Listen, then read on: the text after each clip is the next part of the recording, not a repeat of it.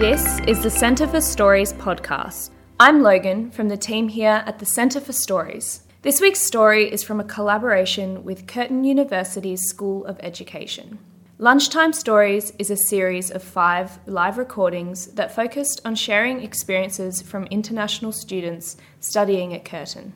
These storytellers touch on topics of isolation, culture shock, and language barriers, all while in the middle of completing their degrees. This recording features Dira. Born and raised in Indonesia, Dira reflects on the cultural differences between Indonesia, England, and Australia. She shares her thoughts about stepping out of her comfort zone and finding new friends in unexpected places during exchange at Curtin University. We hope her story inspires you to reach out to international students in your classes or engage in conversations with new staff in the workplace. My name is Phaedra Nanda Miranda, and I'm here to talk about my experiences in learning and studying abroad in the UK. So I am actually an accident. I'm an unplanned child. My parents didn't really want me at first. They had my eldest brother, and then they were gonna have a second child to find uh, to get a girl. And then they got my second brother, so they tried again for the third time and got a sister. I mean, a sister to me, uh, a daughter to them, and then they they were happy. But then, five years later, they had me and it was stressful times for them because they weren't planning about having they weren't planning on getting another child and four children is a lot and they weren't financially ready so it was a bit of a struggle for both of my parents but nevertheless i'm born. Since i was young i didn't really know who i am. I was always that good girl. I go by the rules. I obey my parents. And yeah, I I just had high expectations as a last child because all my siblings have set up such a high standard for me. Even on my degree now, it started because of my mom invited me to educational organizations.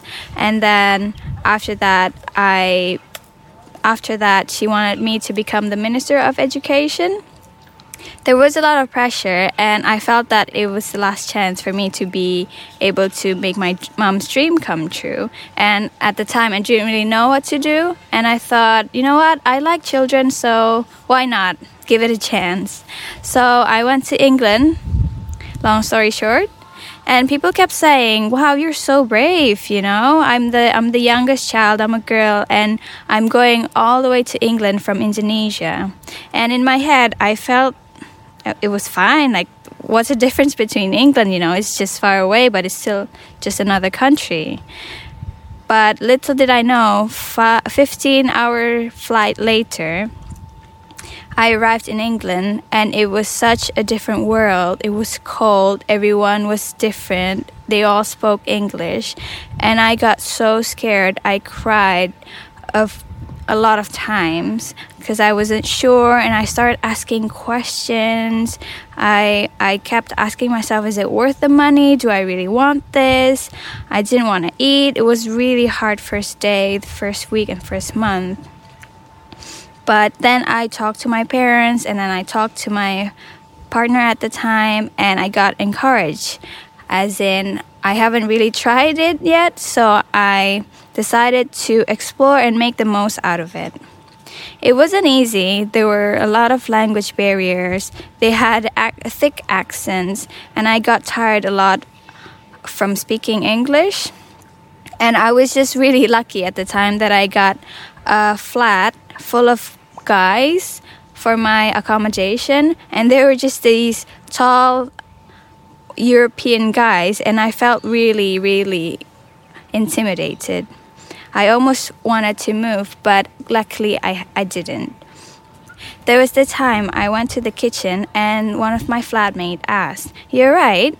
Then I started to think, Did I not look okay? Did I look ill? And so I answered, I'm fine, thank you. Why? Because I thought he thought I looked ill. But then he didn't even look at me, he didn't even expect a response. And later I found out that that's just how they say hello and they don't really expect a response back. and there were all these things, different. Um, don't don't get me started with the different phrases and words such as chips and crisps and pants and trousers, jumper and sweater. And then one time I was gonna go camping and they told me to bring a torch. And I actually thought that I was supposed to bring a torch where you know there's fire on top of them but when i came to camp it's actually just a f- is is their way of saying flashlight which is really interesting then time after time I met more people. I met, I had, I had more friends. I became more confident, and I had more time and space to dif- discover myself because I didn't have to report back to my parents and so I had a lot of decisions to make which made me really confused and I was still questioning myself a lot of my friends at the time also because we were in first year they did a lot of partying and drinking and back in my country that was such a taboo thing i didn't personally i didn't like it but at the time it was there was lots of peer pressure i was also I also met an atheist and I felt that my mind was open coming from an from a Muslim country I haven't really thought about a lot of not having religion. And I just realized that being here, there's just so much more than I know, that there's a lot of people, very diverse people, and things that I didn't know was possible. And there I am questioning myself. After that, there were two significant things that happened to me. One of them was I was in an exchange orientation and I was sitting in a table filled with Americans and Europeans. And then I look at another table at the corner and I saw the table was filled with just Asians just Asian people. Something that I thought I would probably do before like in my first few couple of weeks because as an Asian I know that we tend to do that I realized that I've grown into such a different person and that I'm really proud of myself for going out of my comfort zone. And then the second one was I had troubles with my partner at the time, and then I told my parents about it, and I got told by them what to do and given suggestions, and I didn't really want to do what they told me my heart and my brain said a different thing, and that I realized that only I have the answer. I realized that I am who I am and I have no obligation to be a certain way. I actually can do whatever I want without any reason why. And that I'm not alone and I have my community and friends that accept me of who I am and that it's okay and I talked to my parents about it, and they both are really proud of me, and they were both really grateful that I was born. Thank you for listening. If you enjoyed this story, please rate, review, and subscribe to our podcast. If you would like to listen to more stories, check out our upcoming events, subscribe to our mailing list, or to find out more about what we do, please head to centreforstories.com.